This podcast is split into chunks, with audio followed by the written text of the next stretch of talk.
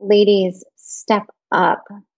When you have more money in your hands, real wealth, we have the ability to really change the world. Because here's what I understand smart women, when we make money, we actually reinvest in our communities, in our business, in our families. So it is your duty to go out there and not just serve with service.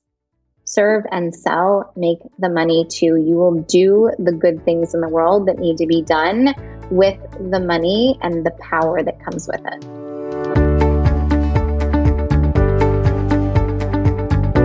Welcome to the Good Life Coach Podcast. I am your host, Michelle Lamoureux. The intention of this show is to awaken you to your fullest potential. Join me each week for inspiring interviews to elevate an area of your life, as well as interviews with women entrepreneurs who are creating success on their own terms. Each episode provides actionable tips to guide you to design a life you love.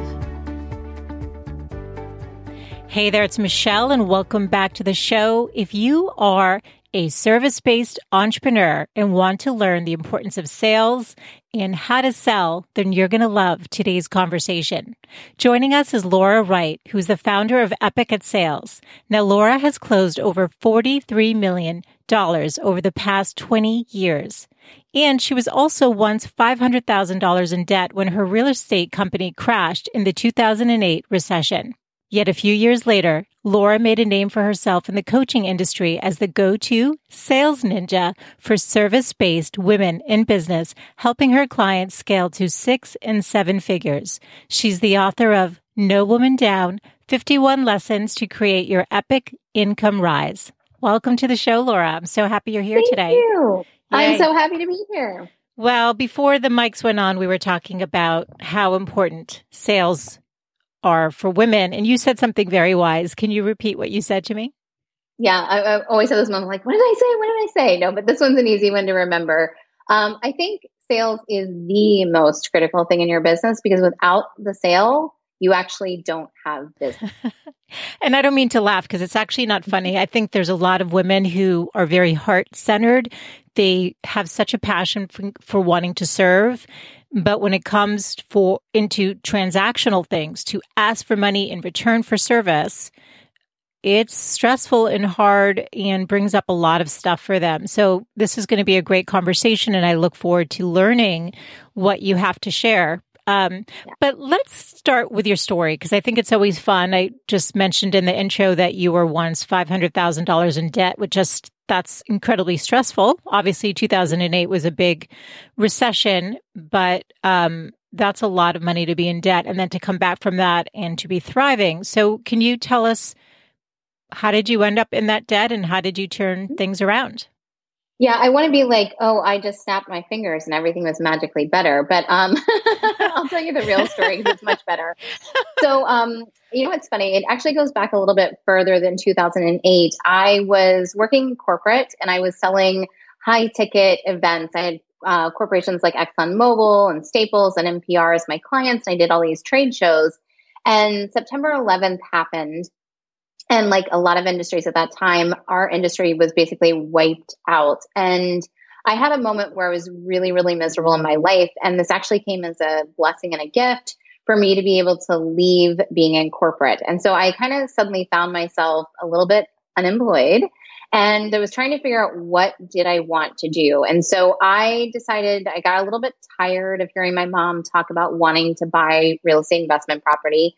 I had at 19, a few years before, bought my own um, house, and I decided to sell my house and build a real estate investment company. So over the next few years, we created a multi seven figure business. We had two construction crews. It was a team of 10. We did over 100 properties in like five years. We did a lot. And then when September um, of 2008 happened, and I think you guys might remember watching Lehman Brothers disappear mm-hmm. on TV, mm-hmm. um, I found myself holding the bag. Um, we had made some unwise decisions in our business, which I'm now insanely grateful for. Um, and I not only lost the business, our partnerships broke apart. I found myself, when I say like over 500,000, 73,000 of that was personal debt. And actually, my then boyfriend, husband now, didn't know how bad it was. And mm-hmm. so I had that classic dark night of the soul, you know, knocked your knees down to the ground kind of moment. And um, I realized that I was once again unemployable because you can't be a CEO running a big company and then be like, hey, I want a job. and I don't know what else I'm supposed to do. so um, I pulled myself back up and I want to say I did it really fast. I actually ignored and pretended like nothing was going wrong for quite a few months.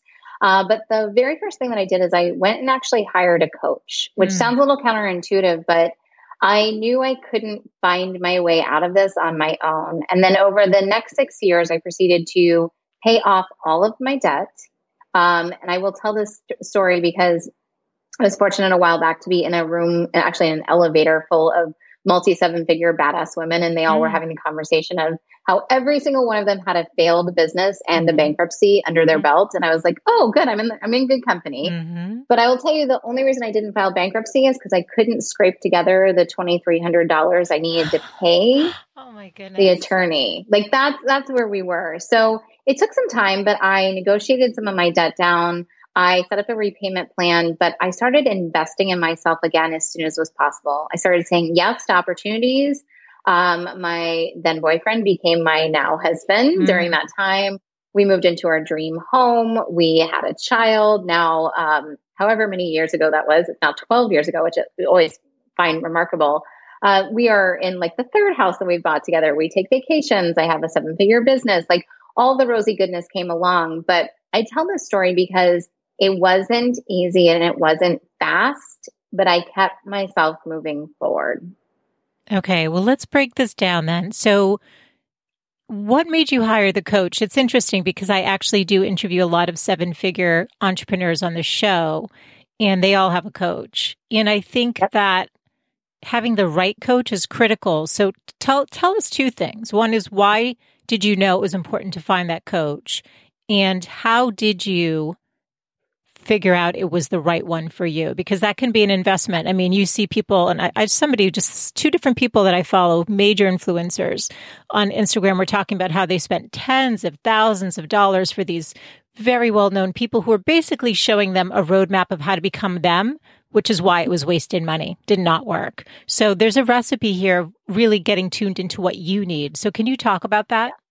Absolutely. Okay. So I remember when I was young, I just had a lot of spunk to me, and I always kind of hung out with people who are a little bit older to me, which I now understand was I was gathering mentors around me. Mm. But I remember when I started my real estate business, one thing I understood was how little I understood about real estate. And so the very first thing I did when I started that business was I found the smartest person in the room who knew what they were doing, and I went over to them and said, I want to pay you to be my mentor. And luckily, mm-hmm. they said yes and they became my coach and, and eventually became my business partner. So when I found myself floundering again, I realized I was like, wait a minute, what did I do the first time to create mm-hmm. success? And what I realized was I needed somebody who, and I love how you said it, not had what I wanted and could show me how to get it, but could how could help me understand what I wanted and mm-hmm. actually go get it. So yeah the woman that I actually hired, it was so funny. Um, I came to her and I still remember the the first conversation. I owe her just a debt of gratitude. Of I remember crying on the phone because her program was eighteen hundred dollars. No, I think it was like sixteen hundred dollars for her twelve week uh, program. And the whole point of her program was to help you identify what you were going to create as your coaching business. Mm. Uh, because I had actually started coaching and training other women on how to invest in real estate, so I knew there was there was something there for me.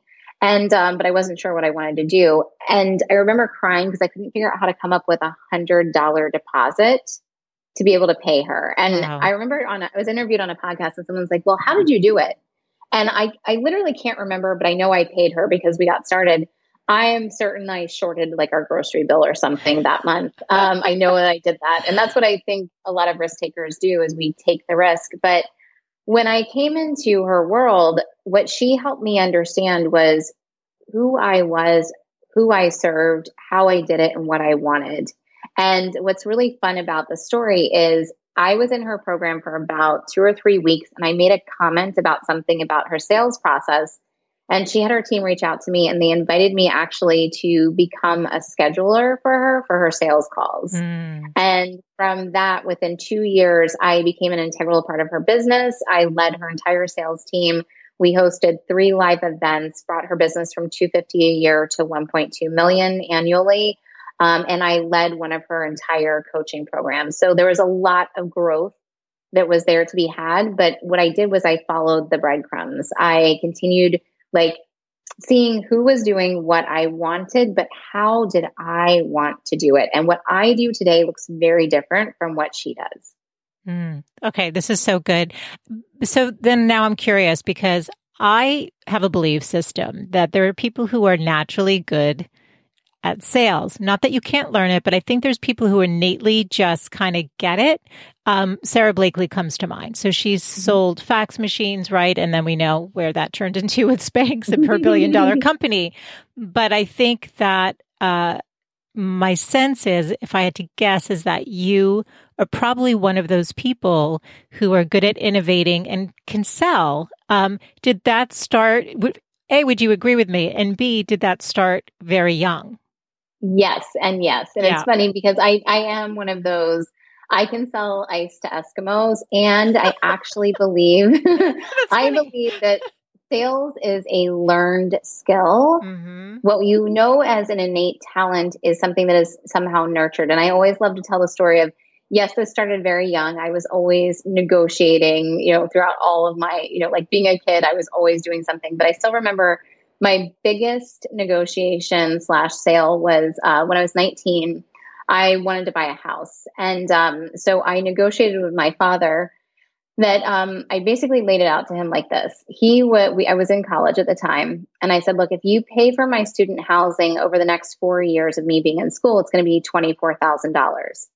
If I find a house to buy, would you give me $8,000 for a down payment wow. and I'll pay all of my living expenses? And he, of course, said yes because he didn't know me very well to know that here's what had already happened. I had already found the house. Ah. Uh, writing a contract and it was an $80,000 home and I needed $8,000 for the down payment. So, um, yes, I am naturally skilled and gifted at this. Yes, it started at an early age. And yes, what I do is completely teachable because here's the thing the way that I innately know how to sell is my way. Everyone who is listening to this podcast, you are actually already a master at sales and you don't even know it. Okay, so speak more on that. How is okay. that? Yeah. So, um, did you get out of bed today? Yes. you did. You sold yourself on getting out of bed if you have downloaded this podcast and you are listening to it, you sold yourself on giving up time for something else to put this first. If you have a child and you have ever gotten them to eat a vegetable or something they didn't want to eat, congratulations, you are a master at sales and negotiation. Mm-hmm. We just discount services because we put them into certain boxes where you think it's only a sale if you have a money transaction with it. Mm, okay. So here's what comes to mind. So when you say service based entrepreneurs, you don't work with people with, who sell products? Your program? I do. I, occasionally, I will take on private clients who sell products, but I love service based because there's so much more freedom. Yeah. Uh, there's so much more flexibility. But when I do work with my product gals, it's usually ways to package up and add mentorship inside of their products, which is fun too. Okay. So I just wanted to clarify that. But I think with service based entrepreneurs in particular, two things can happen. One is that a lot of times they're doing what so naturally comes to them. And connected to that is feeling badly for charging what they actually love doing too. So yes. it comes easily and they love it, you, right? Yeah. yeah, it's easy and you don't value it, which is ironic because yes. the thing that you love to do that is the easiest for you could be and usually is the most difficult and dreaded thing for someone else. So mm-hmm. the that should be your highest value, not the stuff that you fr- get frustrated with and don't want to do. Okay. So how does a woman reframe that for herself? How does she own her power and her worth enough to charge? Mm, I freaking love this question. Okay, so I have an exercise that I do with all of my clients where I have them sit down and write out an evidence list. And here's what goes into the evidence list it is every single thing you've ever done to be where you are today. And I don't mean just like, um, you know, educational accolades, like what you graduated with or anything like that, but anything you've ever done to get where you are today. I also ask them to go and look at every single nice and wonderful and great thing that somebody has said about them. And we gather all these things up.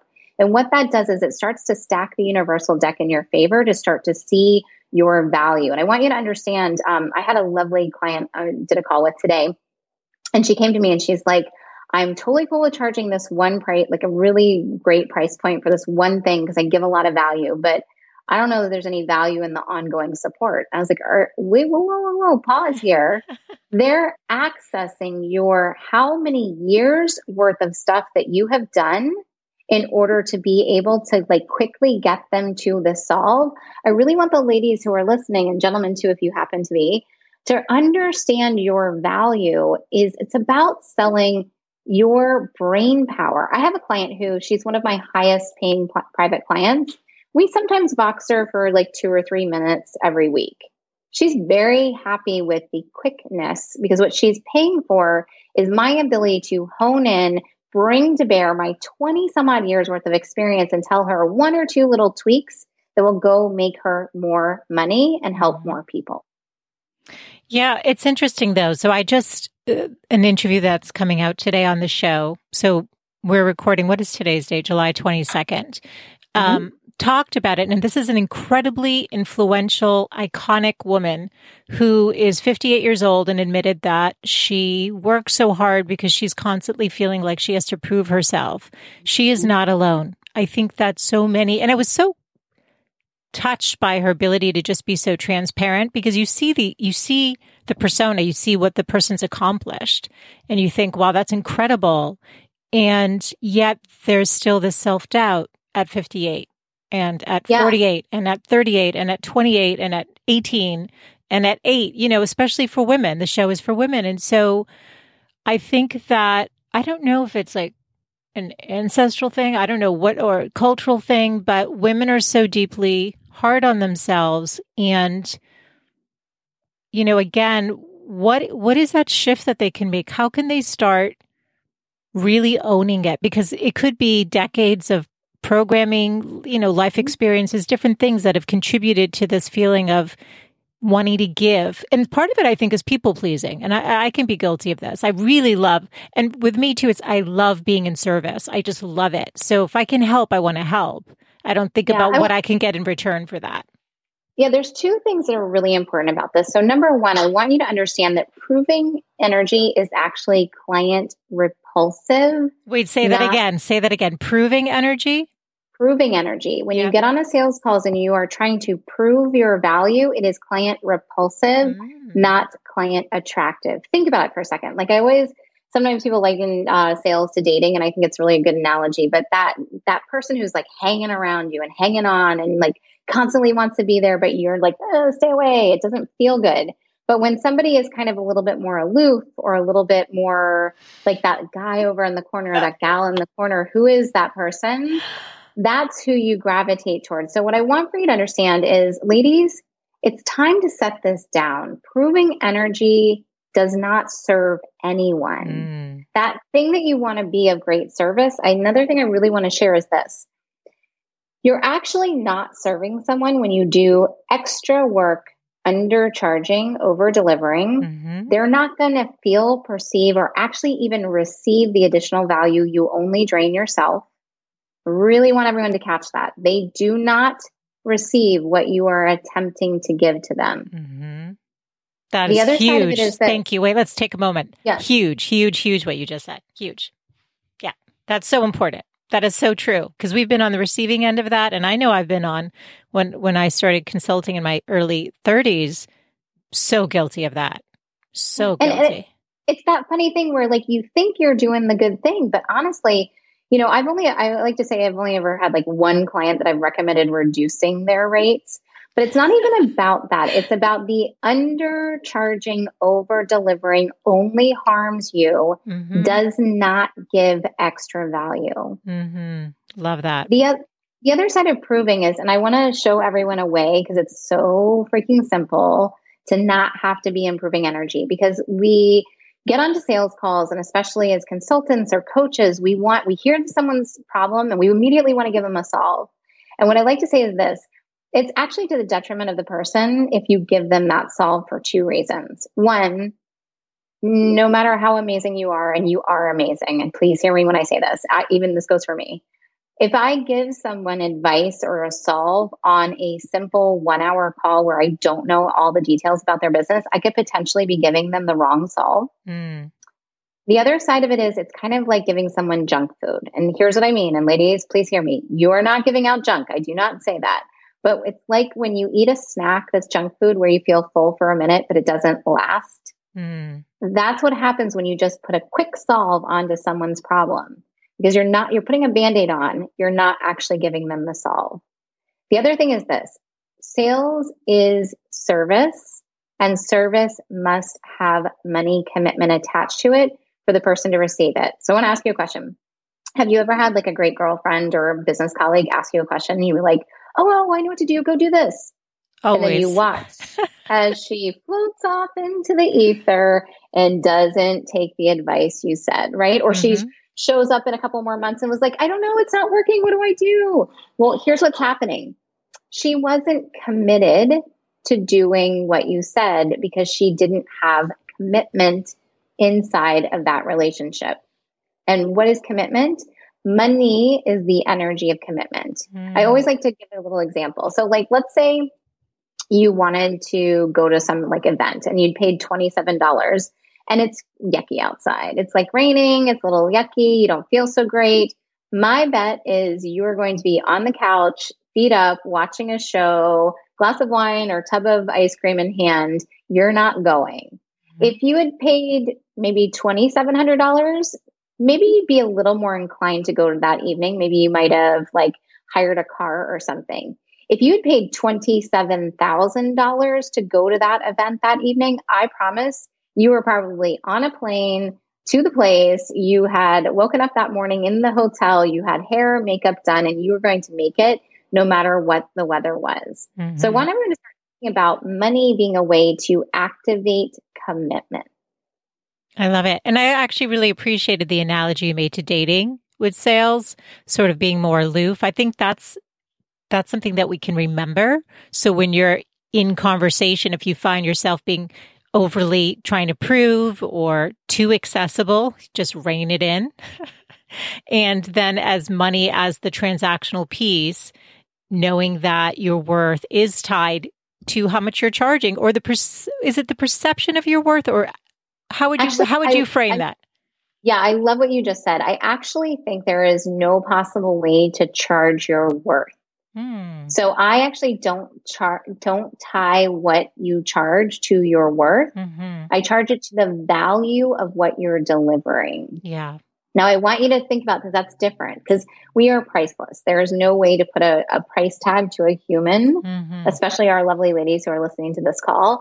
But what I really want for you to think about is how does it match the value of what you're delivering? So when I'm creating packages for my clients and what I want for them to to get the most out of my programs, I sell high ticket on purpose so that people show up all the way and they do what we talk about.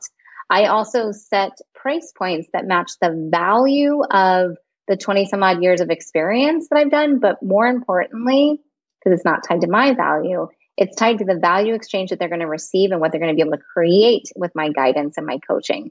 It usually is tied a bit to the value of their ideal clients, uh, to the amount of revenue they want to create. And don't worry if you don't help people make money, it's not about that.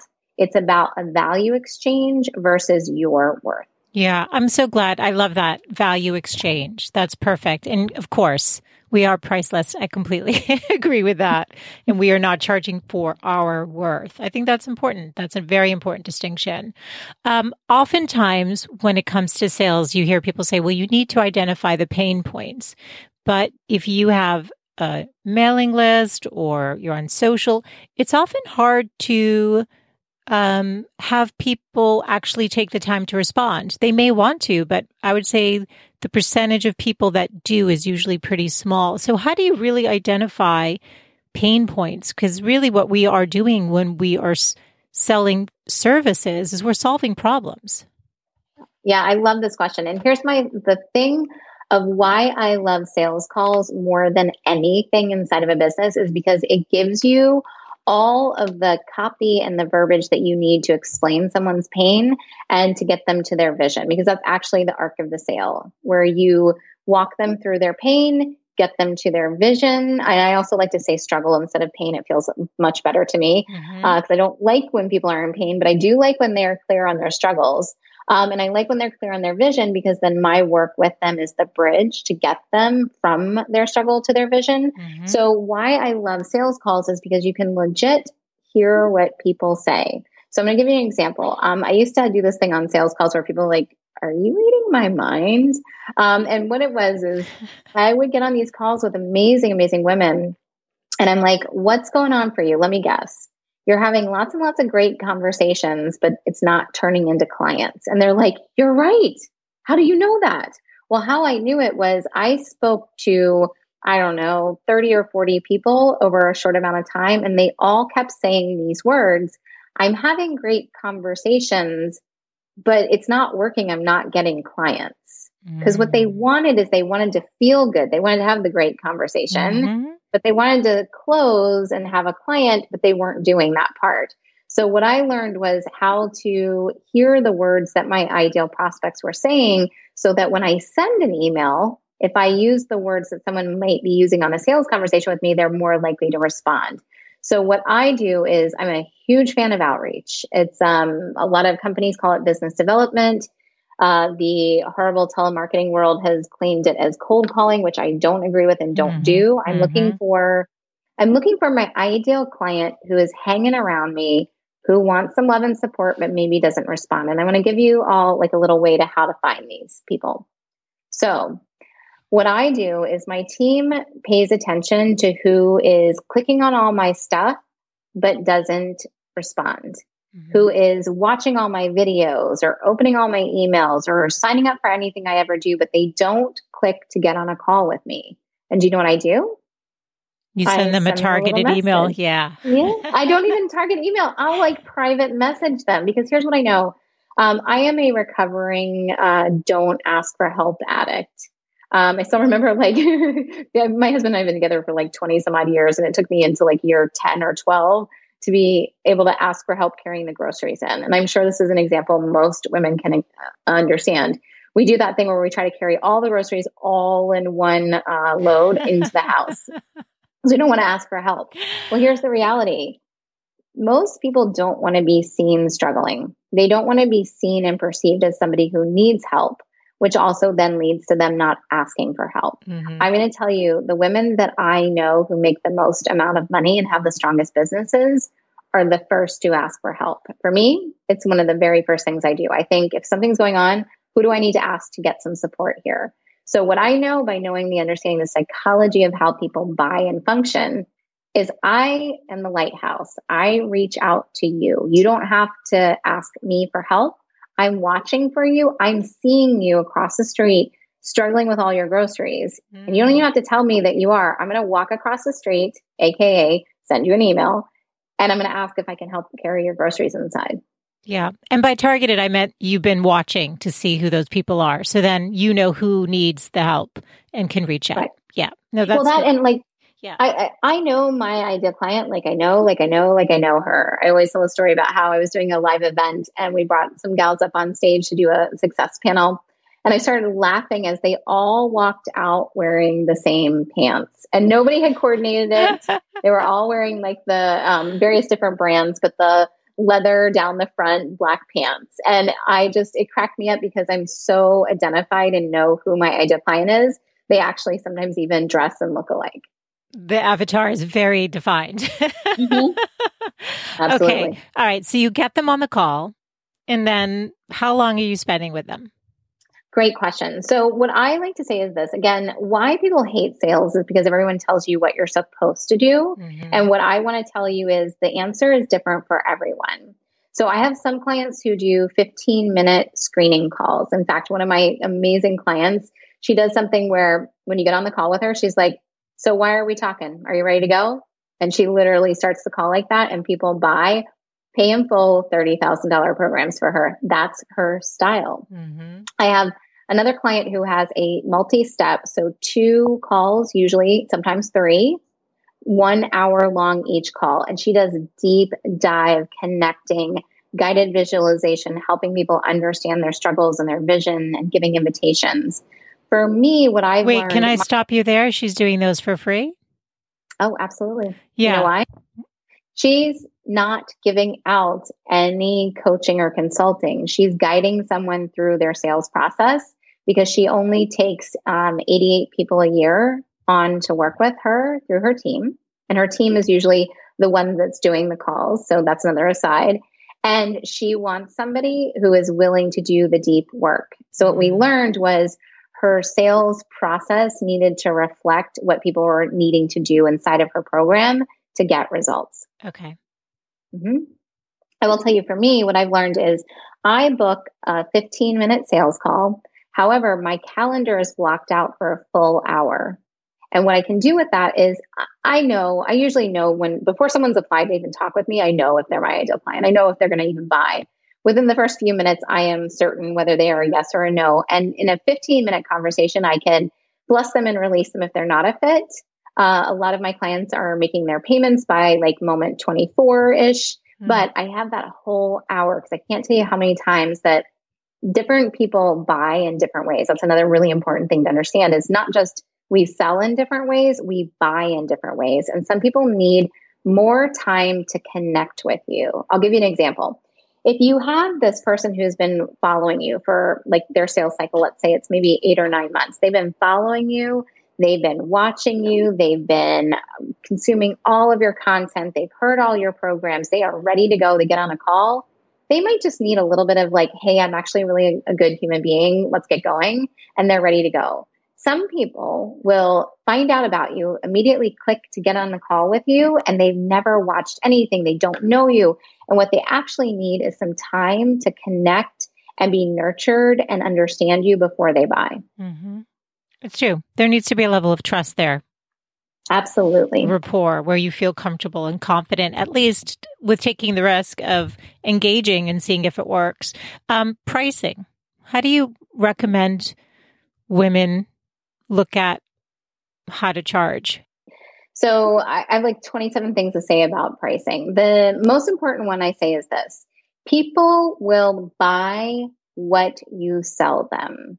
And the way that I want to explain this is I have a client who came to me and she was selling a program that was 150 euros a month. And she was like, it was not working. I mean, it was a great program, amazing work that she does, but she couldn't earn enough to support herself. And I asked her, why do you think the people were buying this 150 euro program? And she's like, give me every reason in the book. And I stopped her and I said, with love, they are buying it because it's what you're selling.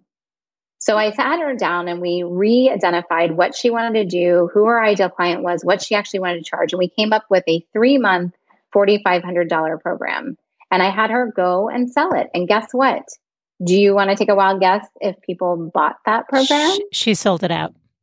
Yeah, 100%. Yeah. So people will buy what you are selling. What I tell my clients when we're pricing something is I ask them to put it to a threshold where they're almost uncomfortable to say the amount. Because the thing is, you can always adjust and expand and change. But we usually, whenever I have a client who's like, well, I'll, I'll give a great example. I had one client who came to me, she wanted to sell something for $2,500. It was going to be like eight months long. And I was like, oh, that's not a fit for you we reestablished it as a four month program for $5,000. And she went out and sold it and sold $125,000 wow. in a week. Okay, and but can I? Oh, go ahead. Go ahead. Finish that. No, but no, I'm no. going to have to stop you there on some level because I feel like sometimes there's an it's energy. There's an energetic exchange. So what shifted within her where she could have the confidence and conviction to then sell it? Because if she was pricing it at 2500 for 8 months and then doubled that for 4 months, right? Cut the time in half but doubled the price of the program. Talk talk about that. Yeah, so here's what actually really happened. When I started to ask her a question of like would you feel good if there were 3 people who bought this program? And deliver it. She was like, oh, no. So I started to positively poke holes mm. in what she was creating. How we got her there was I started asking her questions about would it feel good for you if you had, you know, two or three people who bought this and for eight months you were only making $6,000? And she's mm. like, no. And what I started to actually do is I asked her the question of what would you do if you knew people would run to you and buy this? And what we got clear on is yes, she actually only wanted to do four months because what if she didn't love this new program? Mm. And what would actually feel good for a value exchange? The dog, the husband, the child, everyone is in the room now. I might just keep it in because it'll be more funny. No, I'm just kidding. It's so good. Ladies, oh, but do you want to know if you can sell like $100,000 programs the way I do and have a kid, a husband, a dog, and everyone interrupt you? The answer is yes. okay. Well, actually, okay. So finish the thought on that and let's jump to that because I know that you do help women sell six figure programs. So this is, this is where women, the more power we have, the more influence we have, uh, I think the better life is going to be. So I'm all for this. Everything. Yeah. I, that's my mission and believe it. Okay. So back to this gal and why we were able to change this program is what I actually did was started to ask her the real questions what, like if you knew everyone would buy, what would you have actually charged? And she was like, oh, well, 5,000. Mm. I was like, hmm. great. So then that's the real number. So ladies, what I want you to do is sit down and if you took away all the, but what if they will laugh at me? What if they won't buy it? What if they think it's too expensive? Or any of those words that show up and you actually don't think from that direction when you price, you will say the price point that you actually really would want to have it be. I love that. And then you feel confident doing it because you've actually thought about all the different scenarios and you don't want to be resentful that you've undercharged and over delivered. And then at the end of it, you feel, you don't feel as good about the engagement. And that's not the kind of relationship development you want to be doing. So, uh, correct. Is, and yeah. The, the people who you really want to work with are not buying based on price. You actually already told the story yourself you said what you wanted for podcast support. Mm-hmm. You said who you want, what you wanted to do, and you you chart you bought the one that was right for you. Mm-hmm. When I buy things, I buy what will get me to my result and what feels absolutely aligned. I don't buy based on price and nobody else does it. In fact, you shouldn't sell to anyone who is buying based on price because it's a misalignment for them and for you. No, that's awesome. Love that. Love, love that. Okay. So what if somebody's never priced out a program before? They've developed a course, they've developed an offering, they developed some, you know, coaching program. Give us some questions or a way to think about how to package this up. Yeah, absolutely. Okay. So the most important thing that I want you to think about is not just pricing one thing is you want to have an offer stack. And a sales container where you have multiple things that you're pricing. Because whenever I say something like a $5,000 program, so a handful of the women who are listening are going to be like, holy crap, that's so big. Mm-hmm. Uh, a few people are going to be like, oh, that's nothing. A few people are thinking, is there a payment plan? Or, you know, I bought something that was $5,000 and it triggered me. Everyone has a different emotional response mm-hmm. to value and they decide if it's high or low when you only offer one thing. So one of the game changers that I do for all of my clients is I have them have at least three offers when they are giving their offer stack. So there is high, medium, and low. So you're in charge of determining what is high, medium, and low. Another really wonderful thing that I do with a lot of my clients is whenever we're putting together a, like a new program, I have them offer a VIP level or a deep dive level or an intensive level that goes along with it that is a higher price point for a higher level of support. And I have them basically sell them at the same time so they can start to feel the threshold of what people will purchase when they are figuring out that amount. The next thing that I like to look at is, you know, a lot of people do this, and I, I just did it actually on a call today with a new client where I asked her what she wanted as her baseline income each month. And she wanted $15,800 a month minimum. And we looked at how much time and availability she has inside of her consulting business. And we figured out she could basically bring on four ongoing clients a month. So if you take that math and you put it all together, mm-hmm. what we figured out was she needed to be charging about 17,000 per client so that she would have 15 months of $15,800 each month. So that's part of how we started to go there. And when we were starting to price it, when I first said 17,000, she went, "Oh, that that's a lot." Mm. And then we went back to the numbers and I asked her, you know, like what would feel really good for you to exchange for this package? And we came back to the same numbers and guess what? It ended up being like 17,200 mm. that we landed on for her payment plan. So I really want for you to look at how much time and energy do you have available? And what's going to feel really amazing for you to receive that. And I'm not talking about dollars per hour. I'm talking about how many clients would you feel comfortable serving at any given time? And I'll give you an example. I have um, my $100,000 mastermind. Um, in a 12 month cycle, I can only support eight people in that program. That's it. Hmm. If I take on more than eight, my time starts to get harried and I don't have space for my other mastermind program that I offer or any of my other clients. So I've learned how to manage how many people I can take. And how I got to the $100,000 was based on the value exchange of what I'm delivering to them, the goals that they desire to create, the level and investment they need to be invested so they show up and do all the work. Because the irony is, these people who are in this program actually need me the least. And sometimes what I'm actually telling them to do is to not do something versus actively do something. Mm. So I need them to be all the way invested because we're going from six to seven figures in their business. And that takes different thinking and different actions. Okay. Can we talk a little bit more about the thinking? So mm-hmm. I am thinking about a friend of mine who is incredibly talented, who put so much heart and soul into the packages that she creates, the courses that she's doing. Converting isn't happening. Obviously, you're not you're not talking to her right now, so there's no way to know. But I know that she's representative of so many service based entrepreneurs.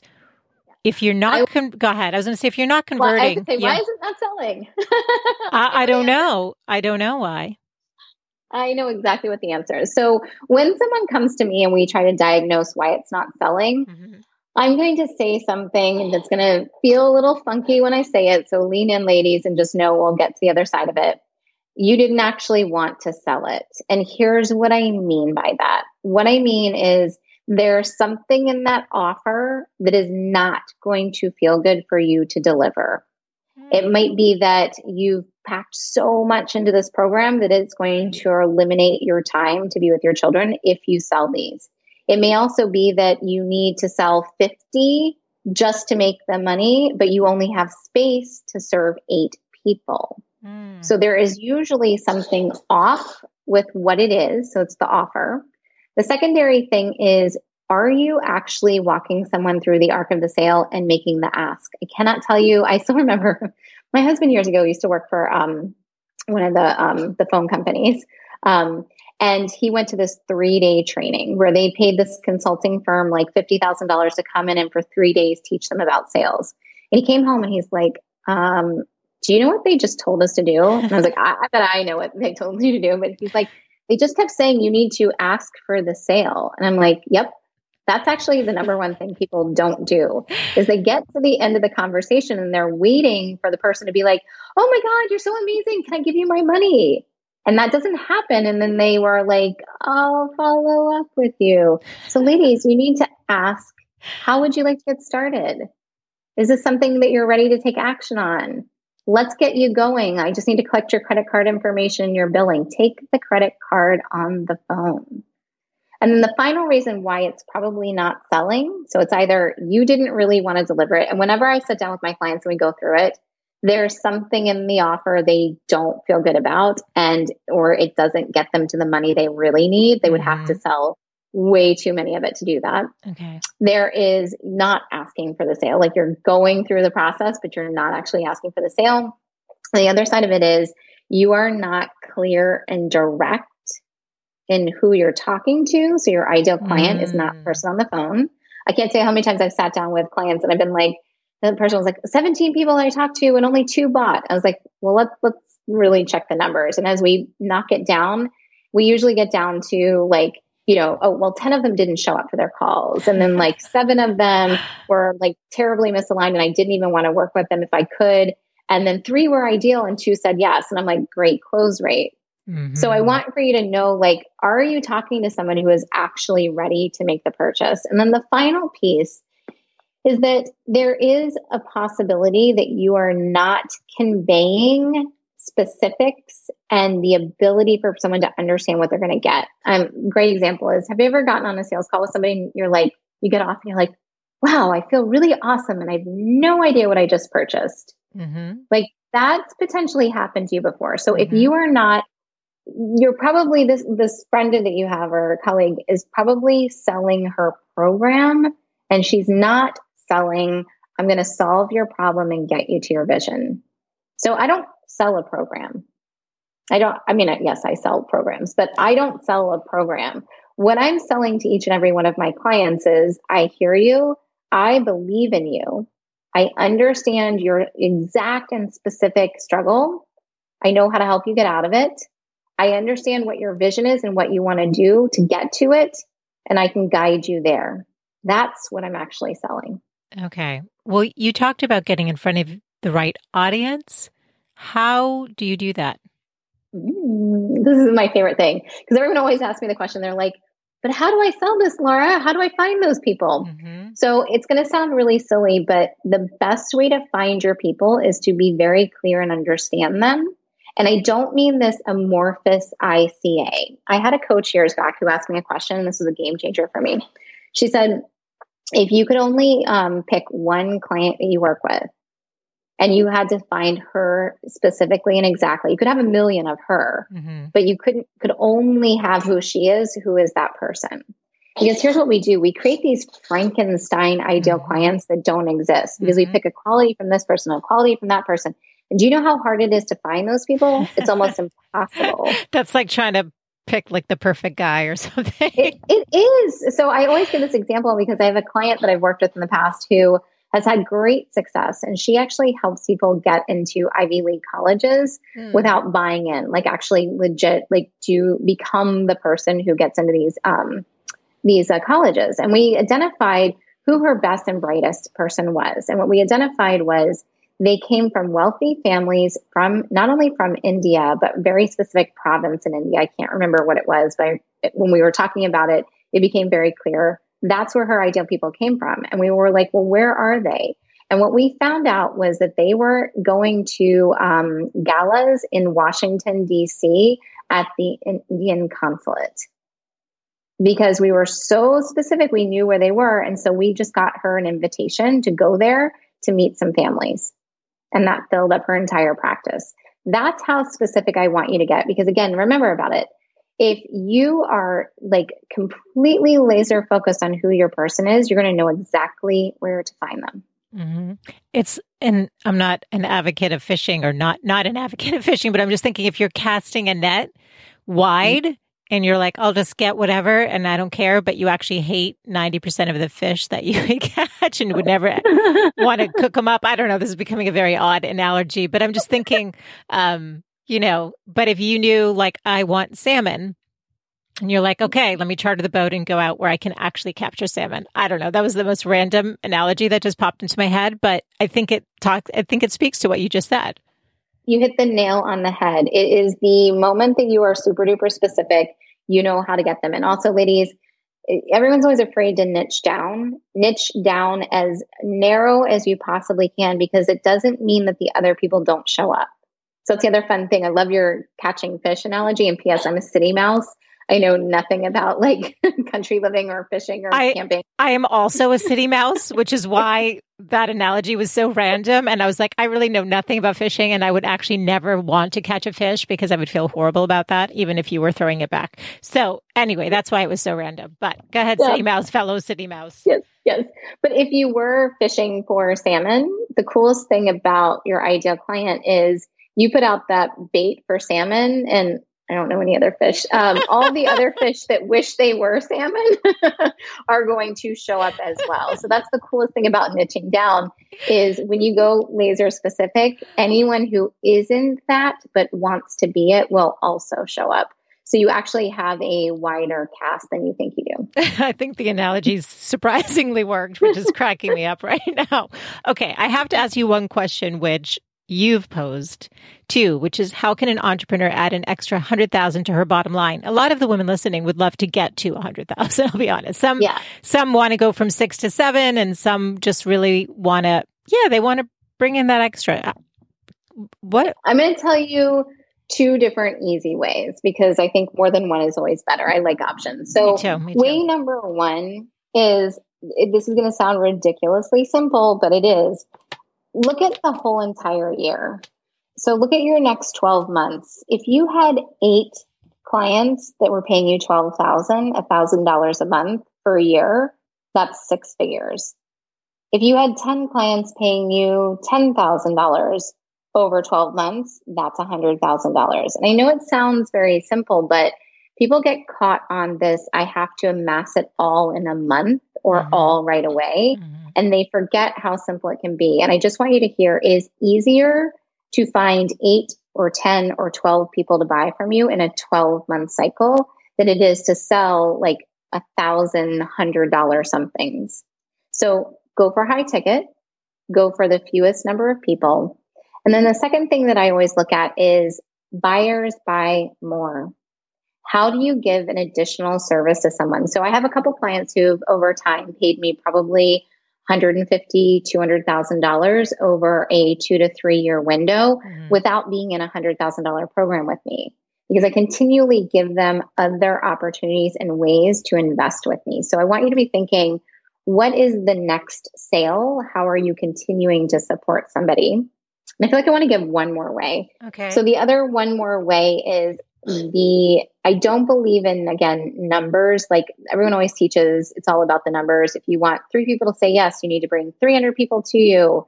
It's not about that. It's about deep relationships. So I want you to really go see do you have people around you that you are deeply connected to? And if you do, what are their problems? What are their visions? how do you create $100,000 worth of value to give to them? I did it on a call with one of my clients earlier today um, where we created an $88,000 program.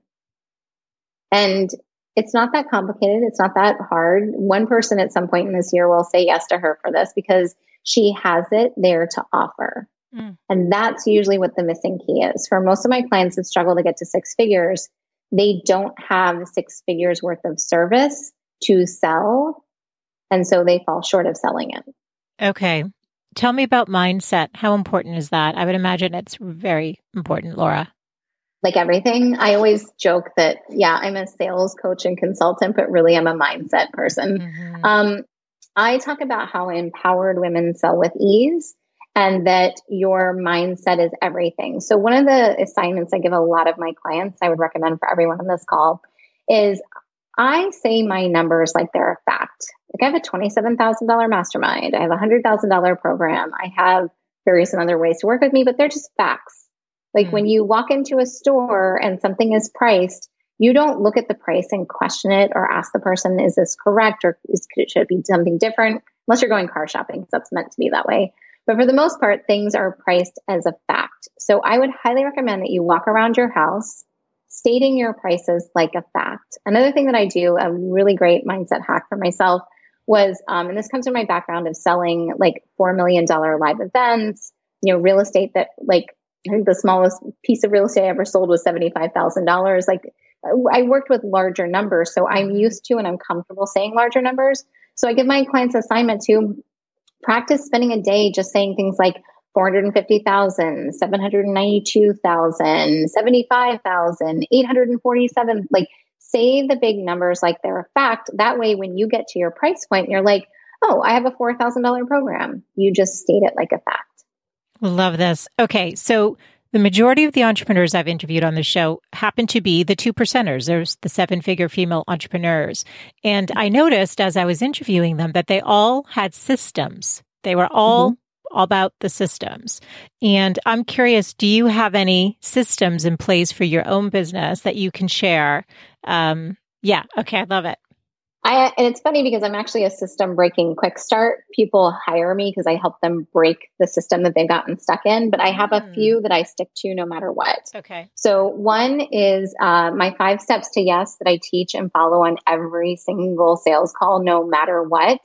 And why I do that is because this allows me to know that I'm going to get certain results. If I was going willy nilly and talking with one person about one thing and another about another, I couldn't go back and say, if I talk with five people, I'm going to get five sales. When I follow my sales system on every single call, I know what the outcome is going to be. Hmm. So that's one system I follow. Uh, the other one that I do is we have um, all of my coaching programs.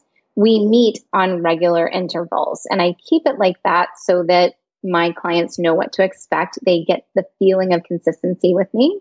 Another one of the systems that I do is my schedule. This one I've been doing this for years. This was my game changer. So my Mondays are for me. I meet with my team, I do my marketing. Occasionally I'll do a sales call at the end of the day, but I am blocked in what I do. Tuesdays I have open for one-on-one coaching calls. Wednesdays is my day for I have one uh, group program, and then I have open space for podcasts or sales calls. Thursdays are just like Tuesdays, the private calls, and then there's a group program at the end of the day. And my Fridays are always open for either full day workshops or VIP days. Mm-hmm. And by sticking to this, what happens is anytime I do have a different week, it's okay. Mm-hmm. I have like my energy is consistent. I do things in certain time blocks. I do not start my day before 10 a.m. and I call close to my day by 4:30 every day so that every once in a while when I do a seven o'clock call, it's okay. Oh, I love that. Well, I was actually going to ask if you had any morning or evening routines that foster your success. I yeah. I do. Everything I do, it's so funny because I'm a system bringing quick start and routine has been one of the best things in our life. My husband and I, we get up every morning. Um, we retired him about five years ago. So he is our full time at home, stay at home dad, take care of the household. Hmm. So we all get up in the morning and we all get breakfast. We take the dog for a walk. Uh, we used to take our kid to school. Uh, we'll see if we're doing that. Mm-hmm. um, and then he goes off to the gym, and I usually work out and hang out with our kid a little bit. I get my shower before I start my day at my desk. Then I do my calls. I always have a lunch break. Mm-hmm. Um, I try to make it from 12 to 1. Occasionally the timing's a little different, but I always have a lunch break. Mm-hmm. And then at 4.30, I stop my day. And at 5 o'clock, we eat dinner. We even have like pasta Wednesdays, taco Tuesdays. We have, you know, fish on Thursdays. And there's some flexibility there. I want you to hear it's not about being rigid, but it's about taking down the de- decision fatigue so that I can mm-hmm. be fully present for the things that I'm doing. So you basically said you're working from 10 to 4:30 essentially every day, which is fantastic. I think that's a yeah. model that any, especially a mom, would love. It, it's school. It's basically school bus hours. I do go to 4:30 because um, the hubby is the one that picks up the kid from school, and I will tell you, I usually have about every other Friday where there's nothing on my plate. Um, Mondays, I have usually two calls.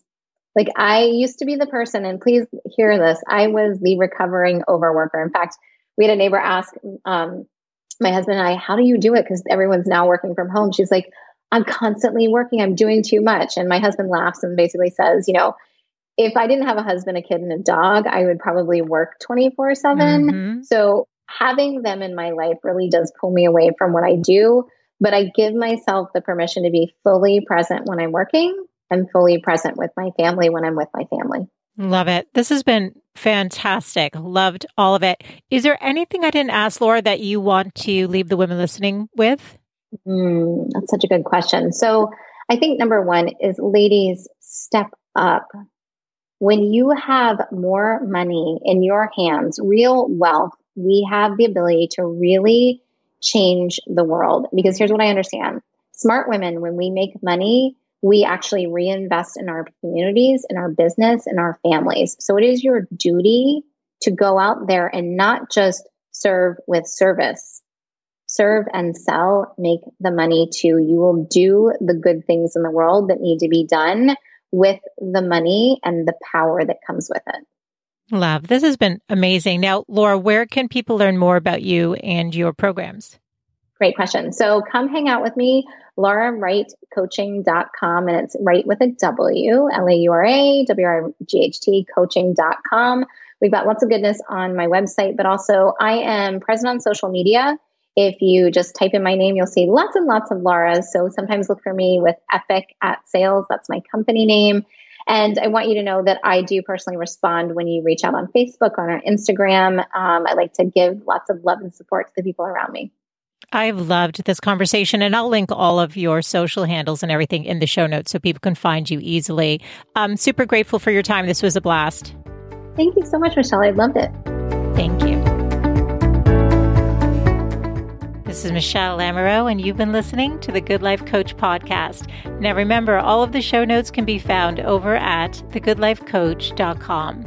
Now, I have one favor before you sign off today. If you've benefited from any of the shows that you've listened to and really enjoyed the content, would you be kind enough to take just one minute and rate and review the show over on Apple Podcasts? It's how I know what's resonating with you, and also it helps other women find the show. Thank you as always for tuning in, and I look forward to reconnecting next Wednesday. Bye for now.